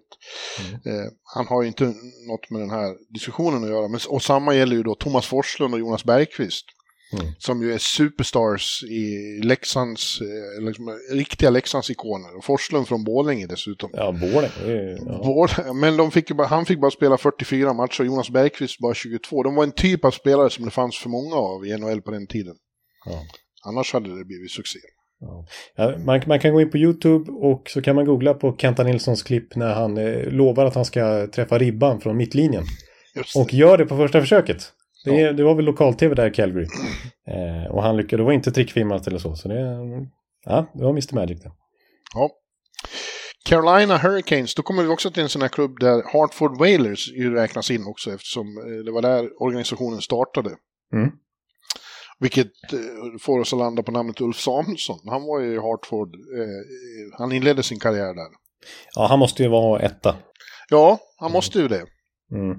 Ja, han etablerade sig ju verkligen som, kanske inte Tuffuffe kanske man inte sa det borta i, i Nordamerika, men han fick ju verklig status som en stenhård back som hade respekt i ligan och som Pittsburgh då så gärna ville ha inför... Ja, inför de sa inte Tuffuffe, de sa Robocup. Ja, precis. Så sa de. Och det, det, det är ju liksom en sån här trade som det hänvisas till än idag, den med Ron Francis och eh, eh, Tuffuffe till Pittsburgh från Hartford inför Stanley Cup-slutspelet 92. Ja, Och det blev det dubbla Stanley Cup, så alltså en av de mest ensidiga traderna någonsin i NHL. För att eh, den eh, gav, betydde så otroligt mycket för Pittsburgh och det blev fiasko för Hartford. Nej, han var, han var ju, han var ju, han var ju väldigt bra i, Hartford också. Ja, och sen är det Elias Lindholm då som ju vi just hade i Calgary. Han gjorde ju också 374 matcher i Carolina och är poängbäst av svenskarna i historien här. Ja, och jag vill nämna Niklas Wallin också. Ja, verkligen. Eh, Han var ju med och vann, Stan vann Stanley Cup och var en, eh, han var inte de stora rubrikernas man, men Nej. han var ju väldigt stabil eh, stay at home-back. Precis, och gjorde ju många säsonger där. Ja. Eh, väldigt pålitlig. Han, eh, han, kanske inte institution, men han gjorde ju väldigt många år i alla fall i Carolina på ett bra sätt. Och sen måste jag ju, det är ju ändå komiskt måste man säga, det självmålet han gjorde också en gång där när han eh, hade, hade missat att de hade en eh, avvaktande utvisning med sig. Och tänkte vara smart att spela hem till målvakten i ett läge när han var lite pressad, men såg inte att han hade ju stuckit iväg. ja. Så då blev det självmål. Men eh, En, en lite bortglömd är Tommy Westlund som var med första gången de gick till final. eh, Just Och det. blev då svept av, av Red Wings, men ändå. Han var, en, han var rätt så framträdande då. Just det. Och så Jesper Fast som är där nu och lär vara där i många år och kommer säkert att- framstå som en av de största också. Ja, absolut. Och jag tycker ändå Viktor Rask är nämnvärd också. Eh, han har, som jag, om jag räknar rätt här så har den, i alla fall i Carolina Hurricanes så har han den poängbästa säsongen av en svensk med 48 poäng. Han fick ju ett fint kontrakt där sen också och det kändes som han hade en ljus framtid. Det känns som att brytpunkten blev lite grann när han eh, skadade sig när han skulle skära sötpotatis där. Just, just det, det var jävligt otur. Efter det så har hans karriär inte varit sig lik och han blev skickad till Minnesota och sen hamnade han i Seattle och så vidare. Och nu är han inte ens kvar i NHL. Men det var ju väldigt lovande där när han gjorde nästan 50 poäng en säsong och, fick ett eh, stort fint kontrakt. Ja. Ja, men sen ska jag nämna, eh, han gjorde bara 32 matcher då, men ändå. Tommy Abrahamsson, alltså ena tvillingen Abrahamsson, Christer Ja. och Tommy. De spelar med New England Whalers i VH då. Men Tommy gjorde också 32 matcher med, med Hartford Whalers. Och på de 32 matcherna så gjorde han sex mål. Det är ändå rätt bra stat. Ja, visst. Och eh, bröderna Abrahamsson, de är så stora som man blir. De är ju, de är, för mig är de Jagger Richards. ja, jo, jag förstår det. Jag Mm. förstår det. Ja, jag tror att eh, din kanske största eh, Leksands hjälte någonsin eh, kommer nämnas i det här avsnittet också. Ja, han har ju redan nämnt Thomas Forslund. Ja, ja men jag, jag, jag har fått för mig att Roland Eriksson är, är din. Ja, jo, på, sitt sätt, absolut. Ja. Men Mats Åhlberg och Thomas Forslund står nog nästan ännu högre. Ja, det är så. Ja. Och bröderna Abrahamsson. Ja. ja. Ja, ja, vi fortsätter då till Chicago. ja, Och där har vi redan hört vad vi har sagt. Det är också konstigt för det är en, en, en eh, Original Six Club som länge på 80 och 90-talet inte hade några svenska alls. Utan det var först eh, liksom med, med eh, Hjalmarsson-succén som de började intressera sig för svenskar.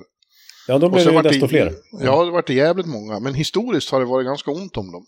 Ja, det har du helt rätt i. När man tittar genom statistikkolumnerna här så hittar man inte så mycket svenskar ut, liksom utöver modern tid så att säga.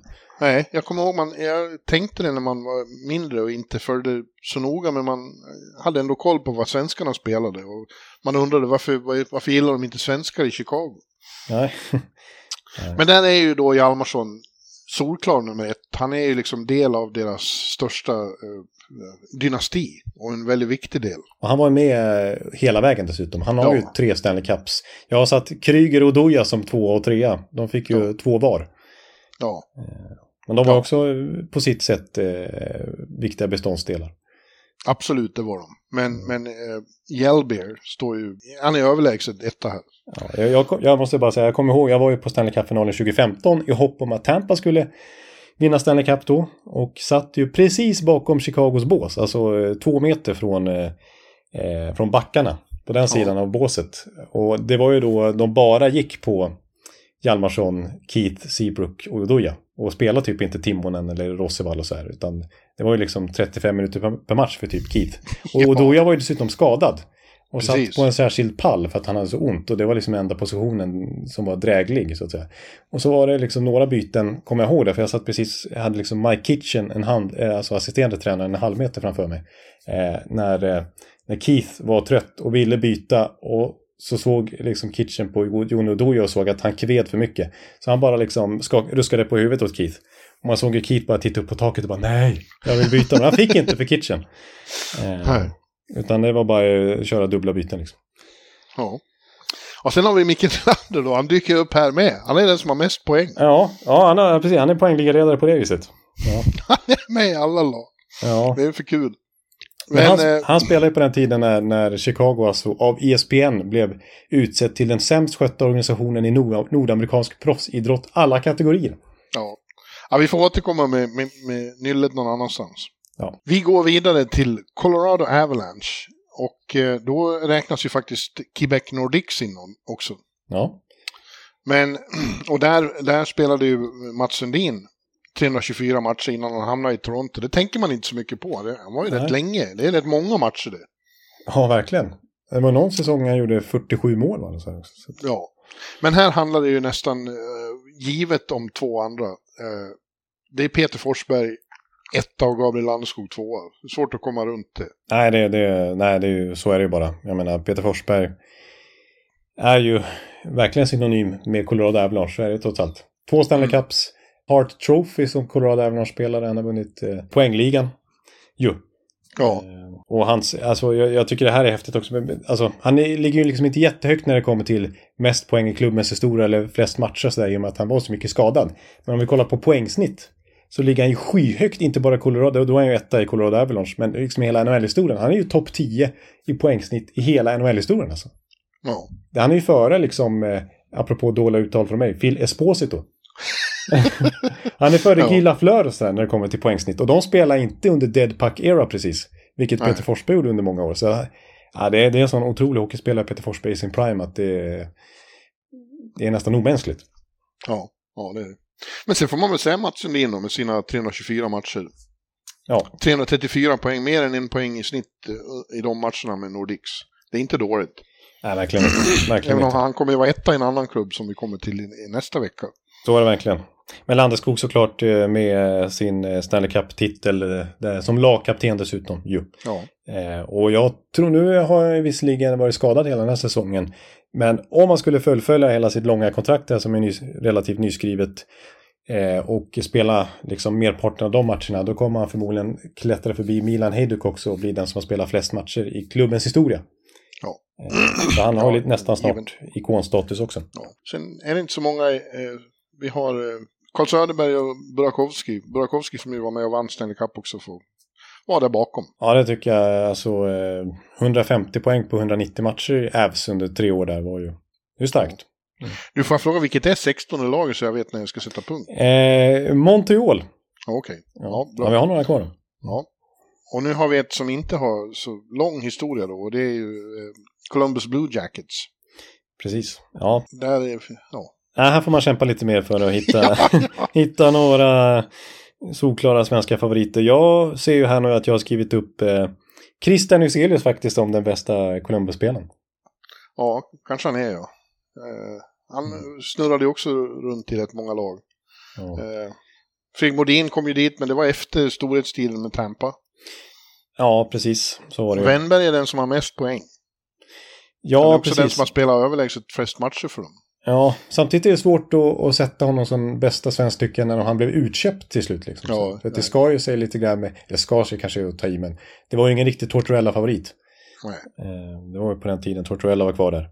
Eh, Huselius har de två bästa, poängmässigt sett de två bästa svensk-säsongerna när han fick spela första kedjan med Rick Nash. Eh, gjorde över 60 poäng två säsonger i rad. Men ja, William Karlsson, eh, det var ju Vegas han slog igenom och han var ju då inte skyddad sen men han var ju en favorit för Tortorella också. mm. ja då var han ju sedd som en PK-specialist. ju. Ja. Och, och sen så kom han till Vegas och gör 43 mål direkt. Och så hade vi Samuel Paulsson där i rätt många år efter Anaheim-sessionen också. Ja. Ja, Men det är svårt i sådana här klubbar som har funnits så kort tid. Modin är ju nämnvärt också att han, eh, han drog vidare sen till Kings och så var han något år i Atlanta faktiskt. Men efter spelarkarriären flyttade han ju tillbaks till Columbus. Ja, Eh, och vad jag vet så bor han väl där fortfarande till och med. Eh, vad jag vet sitter han fortfarande under sin kork. Ja, precis. Nej, han, det är ju många, till och med Rick Nash har ju flyttat tillbaks till, han som så desperat ville bort därifrån. Ja. Eh, det är det, de har många alumni som har valt att bo kvar i Columbus. Och stan har fått lite upprättelse här eh, som, som stad eh, betraktad eh, när Gaudreau självmant valde att flytta dit också. Av sociala skäl så att säga. Ja. ja, nej, men jag tycker inte vi behöver fördjupa oss för mycket. Nej, det finns andra lag vi kan gå in lite djupare på. Ja, och då kommer vi nu till Dallas Stars som då också är Minnesota North Stars. Mm. Eh, North Stars. Ja, Det är svårt att säga med trasig tand. ja, ja. ja. Vilket innebär att sådana klassiker som, ja du har redan nämnt honom, Roland Eriksson, Kent-Erik Andersson och P.O. Brahasar måste nämnas också. Ja, de måste, det här får de verkligen chansen att namedroppas. Så är det. Ja. Men vi har ju sett i hela historien så är det väl Klingberg som är etta här. Ja, men det tycker jag. Jag har satt eh, Klingberg här. Eh, Mm. Så är det ju. Eh, han ligger ju högt upp om man jämför poäng och så här genom, genom tiden. Och jag vill säga så här också. Eh, under de åtta år han gjorde i Dallas som helt ordinarie. Då gjorde han åttonde flest poäng av samtliga backar i hela NHL under den här perioden. Faktiskt. Och om man kollar vilka som, som var aktiva under hela den här perioden som gjorde färre poäng än John Klingberg under hela hans Dallas-karriär så hittar vi till exempel Drew Doughty som tjänade dubbelt så mycket pengar som Klingberg Ja. under de här åren. Ja. Morgan Riley, Mark Giordano, Alex Pietrangelo, Doggy Hamilton, Oliver Ekman Larsson, Aaron Ekblad, Seth Jones. Alla gjorde färre poäng än vad John Klingberg gjorde i Dallas. Eh, Så att han var... Ja, det visste vi ju såklart, för det här är ju i närtid, men Mm. Det, är, det är en stor back i Dallas Stars historia. Så är det. Ja, ja. Och så har vi Louie och Ulf Dahlén högt upp här också. Mm. Uffe Dahlén, Jonathans farsa, han var ju eh, eh, riktigt bra. Ja, precis. Han spelar ju både i North Stars och Stars. En säsong i alla fall efter flytten. Ja, han är väl den enda svensken som gjorde det va? Ja, jag tror det. Mm. Så att han... eh, eh, Det får väl lov att bli de tre. Ja, exakt. För, för i Uffe Dahléns fall så var det ju hans poängbästa år i NHL-karriären också i North Stars och Dallas Stars. Och Lou Eriksson, han gjorde ju ett, ett gäng säsonger i, i Dallas ju tre säsonger över 70 poäng. Mm. Eh, Ja.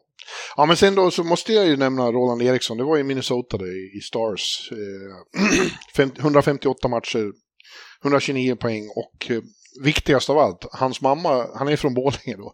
Hans mamma jobbade på Handelsbanken i Borlänge med min mamma. Oj, oj, oj. Ja. När jag var liten, alltså 10 år, jag kommer ihåg, vi, jag var 10 eller 11, då fick jag en eh, t-shirt, en Minnesota North Stars t-shirt som jag gick omkring i och var otroligt mallig över. ja, ni förstår. Det, Signerad av Roland. ja, det det är därför jag har fått för mig att eh, han är husguden nummer ett. Ja. Ja, ja, mamma Märta var otroligt snäll också, tyckte jättemycket om henne. Och ett- här, här om året, här om sommaren när de firade, eh, hund, eller vad var det? Ja, det hundra? ja, just det. Mm. Nej, hundra kan det väl inte vara. Jo, men de blir, Leksand, det känns som 1919. Ja, ja, ja, vi var ju på Moskog, jag var ju med på banketten efteråt och fick, fick träffa alla de här legenderna som för mig är de största stjärnorna som finns. Ja, ja, Gamla Leksandsspelare, jag höll på att svimma av, av hänförelse. ja, ja. Jag var i omklädningsrummet före matchen och där satt Labråten och där satt Söderström och Ålberg och P.O. Brasar. Jag, jag var helt, eh, jag kunde knappt andas. Nej, jag förstår det. jag förstår. Att jag ser Gretzky och sådana nu för tiden, det är ingenting i jämförelse med hur det kändes. Ja, jag, jag, jag, jag, jag köper det. Ja, och P.O. Brasar som sagt, han spelade också i North Stars då, 167 matcher. Eh, fantastisk eh, eh, Leksandslegend. Som sen blev väldigt framgångsrik travkusk också. Ja, det är ju en, eh, ett karriärombyte om något. Ja. Ja, och sen vill jag faktiskt nämna Kent-Erik. Ja, vill jag. Jag var- vart jag... Nu blir det till dig. Ja.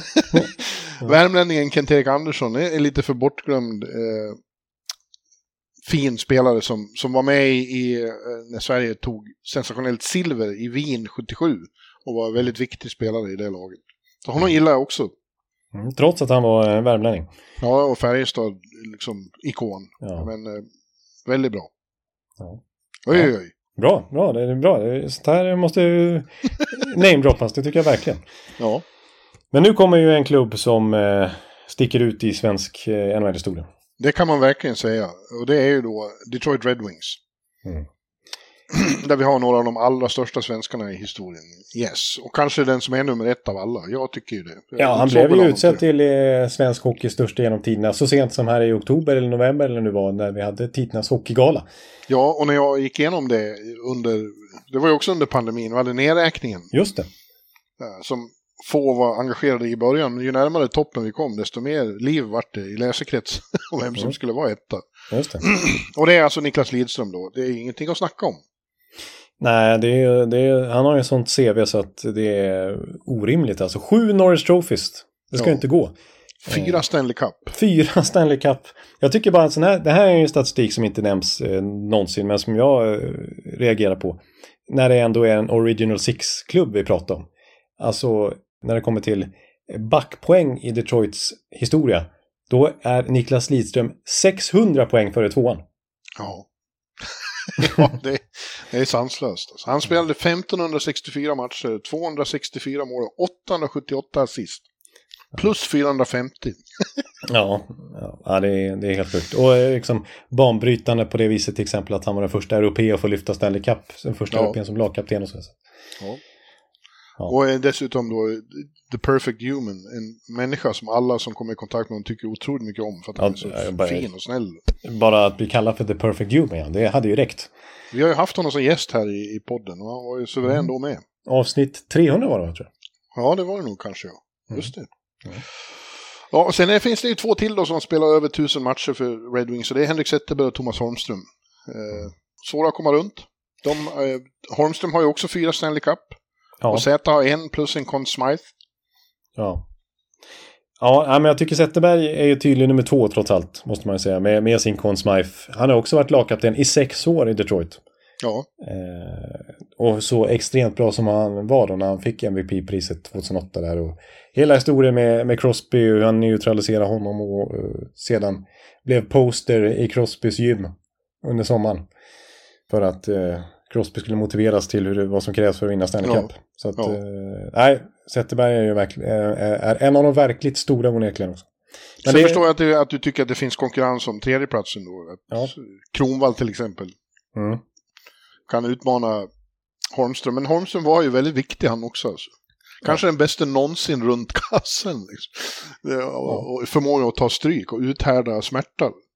Ja, nej men det får ju bli, han var ju Homer med hela NHL ett tag. Ja, Eh, och som du säger, verkligt renommé som en av tidernas bästa runt kassen och, och den största hockeyröven höll jag på att säga.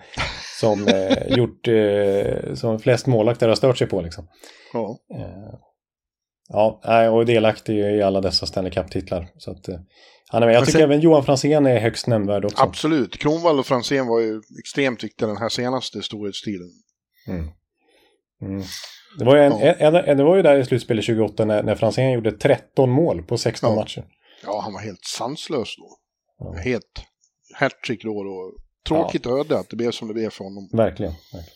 Och det, jag, jag känner ju starkt för de där 2008-lagen. Då var jag ju med dem liksom hela tiden. Det var så jävla roligt. Så jag vill nämna även Micke Samuelsson och, och, och Andreas Lilja. Ja. Ja. Ja, flera av dem är ju egentligen mer nämnvärda än eh, Christian Hyselius och rent Columbus typ. Liksom. Om vi ska... Ja. Men du, det finns några längre tillbaka också faktiskt. Innan, långt innan uh, Lida så, så, så var ju Tommy Bergman Just det. eh, pionjär. Han, han kom ju faktiskt tidigare än Börje till och med till NHL och har blivit lite bortglömd. Han var ju också en stenhård jävel liksom, och, och mycket begåvad. Och gjorde 246 matcher för Wings. Ja, det är ju i allra högsta grad eh, nämnvärt. Inte minst med tanke på pionjärskapet ju. Ja, ja verkligen. Och så då din vän Labraten. Ja, här Han Labraten. gjorde sina, sina, färs, för- sina eh, 198 matcher och 106 poäng. Det är inte så dåligt det heller. Nej. Labråten, lär dig säga det nu. Labraten. Ja, det är en av de roligaste, den och Esposito, det är de två roligaste felsägningar du har stått för. Ja, ja, ja, ja. ja. Jag tror det. Och sen får vi väl, du som är brynäsare vill väl höra att Tord Lundström faktiskt gjorde 11 matcher en gång i Ja, tiden. där snackar vi Brynäs legendar. Ja, det är kanske den största brynäsaren genom tiderna och eh, han var liksom... Han hamnade fel här i Nordamerika, vart de miss... De, eh, vad heter det? Misshus med hans enorma talang. Ja. Så det blev ju mest, han spelade mest med det här konstiga London, eh, vad de nu hette, som åkte runt som någon slags uppvisningslag. Ja. Men 11 NHL-matcher vart det för Tord i alla fall. Ja. ja, det är ju en verkligt skicklig hockeyspelare i svensk hockeyhistoria. Ändå. Men eh, inte, inte med och konkurrerar topp tre i Detroits eh, Nej. svensk historia, så är det. Men vi går vidare till ett annat lag som har haft viss, vissa framgångar eh, genom tiderna och det är ju då Edmonton Oilers. Mm. Men i här, trots att Är det det- Ja, det är Ja. ganska ont om svenska framgångar här. Verk, verkligen är. Vi har ju några vi definitivt kan nämna, men det är ju inte som på Detroit-nivå, inte i närheten. Nej, men jag tycker... eh, Faktum är att det är Oskar Klevbom som har spelat klart flest matcher av alla svenskar i Edmonton med 378. Och var det bra. Men jag, jag kommer tillbaka till min Wille Lindström där. Han var ju med och vann Stanley Cup. En väldigt bra hockeyspelare. Absolut, jag har satt han etta också. Det var ju före min tid naturligtvis, men, men eh, alltså direkt efter trainen från Winnipeg då, när han kom till, eh, till Edmonton. Rätt in i första kedjan med Jari Kurri och Wayne Gretzky. Ja, Och sen så i slutspelet då fick han inte lida första kedjan längre. Ja, då fick han nöja sig och spela i andra kedjan med Mark Messier och Glenn Anderson. ja. Att, eh, ja, och sen alltså jättebra polare med Gretzky och eh, gudson och allt vad det varit. Och, och eh, fruarna där blev superpolare och så vidare. Så att, Sen var det ju Kenta då, men Kenta gjorde bara 23 grundseriematcher och sen var han med och vann en Stanley Cup. Mm. Det, det är lite konstigt när man bara gjort 23 grundseriematcher, då, då är man inte riktigt med på de här listorna, är man? Nej, precis. Och det var ju ett hyfsat lag. eh, Ja, det var ju visserligen för Willy Lindström också, men eh, de var nödvändigtvis inte bärande i dessa cuptitlar Nej. heller kanske. Eh, Nej, jag tycker faktiskt Tommy Salo är min två. Ja, det har du rätt i. Här har jag glömt att titta på målvakter. Ja, det är han ju såklart. Mm. För det här var ju en, det här var ju lite före Henke Lundqvist också, eller ungefär sam, samma veva som Henke kom över som Salo var länge i alla fall den enda givna första målvakten vi hade. Han var, det var ju på den här tiden när målvakterna stod 70-75 matcher per säsong om de var första keeprar. Och det var ju Salo i Edmonton under fyra år. Ja. Ja. Ja, det tycker jag absolut vi kan ge Tommy. Ja. Och under de här fyra säsongerna som han var gjuten första keeper, då gick de faktiskt till slutspel tre av fyra gånger också. Sen gick det inte så långt inom slutspelen, men han var ändå... Eh, han var ju eh, den enda svenska riktiga NHL-målvakten vi hade under en lång tid. Ja, det var han. Ja, så det, det ger vi till Tommy. Mm, mm. Men vi har ofta också haft sådana som Mats Lindgren spelar en hel del matcher där. Adam var ju länge i Edmonton. Offrade ju självaste Taylor Hall för att få in Adam Larsson. Så det var ju... Sen blev Magnus det väl... P- ja. Magnus Pääjärvi. mm, ja, det var ju en supertalang då som man ja. trodde. Mm. Mm. Ja, men eh, ja, inte så många svenskar, men eh, vad säger vi då? Vi vill eh, Tommy Salo och Klevbom? Ja, det kanske får bli Klevbom då på, om vi går rent efter antal matcher och sådär. Ja, det är synd med hans karriär också, att han kanske måste lägga av redan nu. Med all ja, sannolikhet. Det ju så, tyvärr. Mm. Fredrik Olausson är också en sån här som dyker upp överallt. Och han spelade även här. Eh, ja. 108 matcher. Eh, men det är andra lag han har varit ännu mer framstående. Ja. ja, ja. Vi går då vidare till Florida Panthers. Ja. Inte någon lång historia heller, men eh, ja, vi har ju några där. Ja, jag kan börja med att säga att, eh, nej precis, här var det lite eh, svårt tycker jag, men eh, min etta får ändå bli eh, vår före detta förbundskapten faktiskt, Garpen. Ja, ja visst, han var ju med och spelade final faktiskt med dem. Precis, han gjorde 51 poäng den säsongen i grundserien och var ju tokgiven i laget såklart. Eh, och de gick alltså till final. Nu tog det ju tvärstopp mot Colorado då. Men eh, det var ju ändå den mest framgångsrika säsongen i klubbens historia och då var Garpenlöv hyfsat viktig pusselbit. Ja. Men även där har ju Huselius eh, haft en framgångsrik tid. Mm. Ja, det var där han, det, det började för honom med där. Ja. Ja, jag, jag, med min tvåa redan nu sätter jag Gustav Forsling faktiskt. Ja, kanske är så. Ja, eh. ja det, har, det har inte varit så mycket. De som har varit där spelar ganska lite matcher. Ja, ja men jag tycker ändå, eh, visst, han är inte en av kuggarna i Florida kanske, men han fick ju vikariera ganska mycket i första backpar i fjol när eh, Florida liksom tokvann President's Trophy. Och Forsling faktiskt kom upp i 37 poäng och i år har han fått minst lika stor roll. Så att hans NHL-karriär har ju verkligen tagit fart i Florida efter att ha blivit wavad och plockad av dem från Carolina helt enkelt. Det är en ja. otrolig historia. Eh, så att han får, bli, han får faktiskt leta sig upp här på pallen. Och sen då? Hyselius eller Marcus Nilsson? Eller? Ja, det blir nog någon av dem. Men ja, ja jag, jag förknippar ju ändå Marcus Nilsson mer med Calgary. Med Calgary, ja. Eh, och Hyselius har ju satt som etta i Columbus, det blir ju konstigt. Men, men jag, säger, jag kanske säger Hyselius då. Vi har ytterligare en sån här läxing här som jag vill nämna. Ja. Han fick ju spela väldigt få matcher, men Magnus Svensson var ju i, i Sigge Svensson? Ja, Sigge kung Sigge, han var, eh, när jag var där, kommer du ihåg för några år sedan när jag var ute och gjorde, ja. jag vet inte, kommer ihåg hur jag hamnade där, men, men jag gjorde, eh, frågade fansen om gamla svenskar vilka de kommer ihåg. Jag tror det var för att vi hade Husse i studion. Ja. I, i något tv, men jag frågade fans där om de mindes gamla svenskar och de flesta ljög ju och sa ja, jo, ja, ja, yeah, Garpenlöv, oh yeah, yeah. Men sen var det en som plötsligt bara skrek rakt ut, yes, Magnus Svensson var my favorite all these years.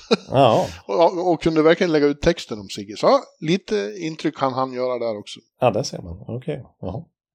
Mm. Ja, men vi, vi hoppar vidare till eh, Los Angeles Kings. Ja. ja, och där är det lite spännande. Därför att vi har ju ett namn här som ju inte är så känt i Sverige. Men det är den som har spelat flest matcher, nej inte spelat flest matcher, men han har eh, flest poäng. Flest poäng. Är Joha Widing. Ja, det är den här klassiska bortglömde svensken, den här som ingen riktigt någonsin hade koll på, här i Sverige i alla fall. Nej, och plötsligt dök han upp i Canada Cup-laget 76. Ja. Som, och ingen hade ju liksom hört talas om honom. Det var Virus Lindberg som tog ut honom och hade koll på något vis. Så att eh, han var med i Canada Cup-laget. Eh, han hade ju flyttat till USA som ung människa. Mm. Så det var liksom inte riktigt, kändes väl inte riktigt svenskt, men han var fortfarande svensk medborgare och spelade för Tre Kronor och, och gjorde alltså över 500 matcher för LA Kings. Mm. Ja, han var ju en stor spelare där på 70-talet framförallt. Ja, mm. ja. Men här har vi rätt många som verkligen har gjort avtryck. Vi har ju Notan också. Han är den som har spelat flest matcher för Kings och var kapten. Ja, under Mattias, Mattias ett halvt decennium. Mm. Ja. ja, jag det faktiskt Notan som nummer ett, men det är ju stark konkurrens med Thomas Sandström. Ja, Thomas Sandström, eh, det var väl här han hade sina allra bästa NHL-år. Han gjorde, spelade 235 matcher och gjorde 254 poäng. Ja, det var ju när Gretzky var i Kings. Ja. Eh, och han spelade med Gretzky. Och de gillade att spela, alltså det var inte bara så att Gretzky fick släppa med Sandström precis, utan de var ju ett radarpar där och Luke Robitaille och sådär. Ja. Ja, det var fantastiskt. Jag, jag kommer ihåg när jag gjorde den där serien jag gjorde under pandemin då, när jag, Ja. jag skrev ju text om alla 50 och frågade andra spelare om dem. Kommer du ihåg det? Ja, absolut. Det där är ju läsvärt och ganska lätt att googla upp också om man är intresserad. Ja, Eh, och pratade ju då med ja. Uffe Samuelsson om Thomas Sandström och de kommer ju båda från Fagersta då, liksom. Ja. Bruksorten på gränsen mellan Västmanland och Dalarna och, och växte upp ihop. The Hives Fagersta. Just det, just det. Och, och Uffe sa så ja du Sandström, om man, kunde, om man kunde spara den inställningen på burk du. Ja, ja. Han sa att han hade den, den, mest, den bästa tävlingsinställning eh, han någonsin har stött på. Ja, ja, det är ju, oj, och det kommer från själva Tuff Uffe då. Ja, ja, hans inställning var inte så dålig. För Nej, precis. Om det är någon som kan bedöma det så är det väl han kanske. Eh, ja, det finns ju så här eh, skröna om att han eh, bröt benet i slutspelet och, och gjorde comeback mindre än en vecka senare. Ja, Han, han har själv sagt att det var bara en liten fraktur, men det var ju liksom Gretzky sa ju att eh, vem som helst annars skulle ha varit gipsad i flera månader. Men eh, Sandström var tillbaka i spel en vecka senare.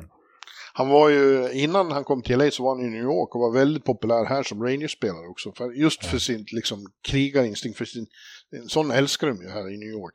Ja. Ja. Ja, det är väl, väldigt jämnt eh, om första platsen för Notan tycker jag är nämnvärd också. Det var ju också en, en krigare eh, och kapten och härförare och sådär. Men eh, ja, Ja. två stora svenskar.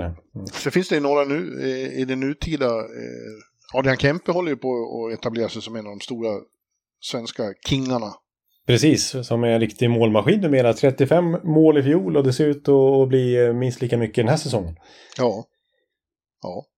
Ja, sen har vi eh, några eh, andra favoriter som jag tycker är väldigt bortglömda. Anders Håkansson är ett namn som jag tror att du inte... Nej, det, det, som- där, har jag, där är jag inte så vass. AIK-are som var också väldigt eh, begåvad och sen kom till LA och gjorde 191 matcher.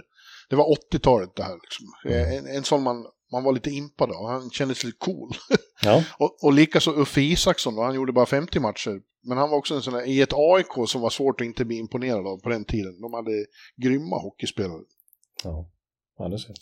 Och eh, vi har ju längre ner, vi har eh, Köisti Karjalainen. Jo, ja, det, är- här kommer jag ihåg i alla fall. Det är ju en gammal brynäsare dessutom. Ja, 28 matcher. Mikael Lindholm, alltså Elias Ja, pappa. Just det, apropå gjorde Brynäs. 18 matcher. Mm. Ja. Och Peter Helander. Ja. Ja, just det. eh, Klassiska, lite för bortglömda killar det här. Profiler. Ja. Ja. ja, härligt med, men eh, ja, det ser bra ut för svenska Kings, tycker jag. Ja. Elvis egen Elvis Presley.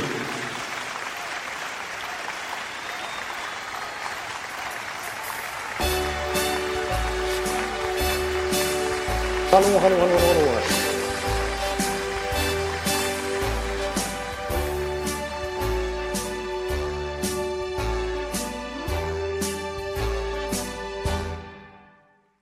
united, we're undivided. We stand together, nevertheless. In any weather, a king's a king forever. Together we are, we are Los Angeles. King's a king forever. King's a king forever. King's a king forever. Ja, och nu är det lite av ett svenskt lag igen här med, med det, de, de som är uppe nu. Det är ju liksom Edler och det är eh, Björnfot och det är ju inte minst Kempe och det är eh, eh, Grundström och Arvidsson. Ja, Arvidsson gör det ju bra. Ja, Ja, det finns mycket matnyttigt där. ja. Historien är betydligt kortare i nästa lag som är Minnesota Wild. Då. ja då får vi inte räkna Minnesota North Stars utan det är bara Wild då. Ja, och det, finns, det är ju Brodin och Joel Eriksson Ek som har varit de stor, två stora svenskarna där. Brodin har ju faktiskt fjärde flest matcher i Wilds historia. Ja, Eh, och är ju en eh, verklig toppback. Det är ju inte någon poängkung på något sätt, men det är ju en av ligans bättre defensiva backar senaste decenniet. Ja, i början där så var ju Kim Jonsson där också. Som Mm. är också en bortglömd eh, herre för att han försvann. Han valde ju själv att försvinna, för helt. Ja, det Så- var ju hjärnskakningar och sånt där. Ja, men sen var det också något med att han absolut inte ville ha med svensk media att göra. Det var, han försvann helt. Ja. Efter framgångsrika år dessförinnan med, med Rangers och Flyers och Chicago. Ja. Nej, han gjorde några starka säsonger i Minnesota också. Han blev ju tradad till Chicago inför deras cuptitel 2010. Just, som en just slags spetsvärvning där för Chicago. eh, ju. Men eh, den titeln fick han ju inte tillgodoräkna sig för han. Han spelar inte. han spelade inte och han var ju skadad. Ja, hur som helst.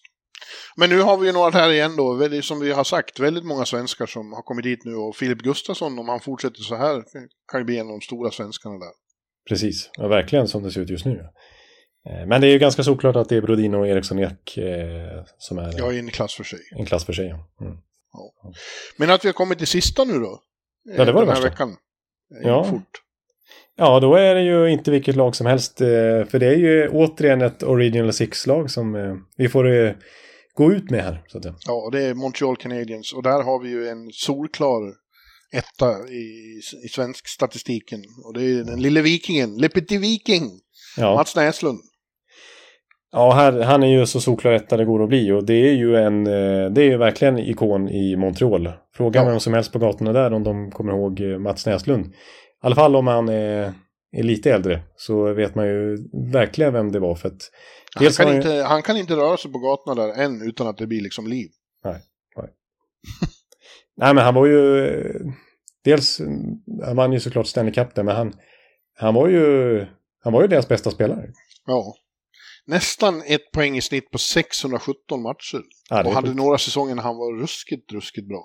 ja. Ja, jag har faktiskt pratat med honom om eh, Stanley Cup-paraden där. För jag gjorde någon, någon gång i tio år sedan, eh, tidigt på Aftonbladet för mig, så gjorde jag någon... eh, Jag gick igenom alla Stanley Cup-vinnare och så ringde jag upp Mm. någon, som, någon svensk som varit med. Och då ringde jag om när de vann där på slutet av 80-talet. Och eh, han berättade om det, alltså det fullständiga kaoset alltså, i Montreal på gatorna Ja. där. Det var, liksom, det var miljontals människor. Det var varenda Montrealbo.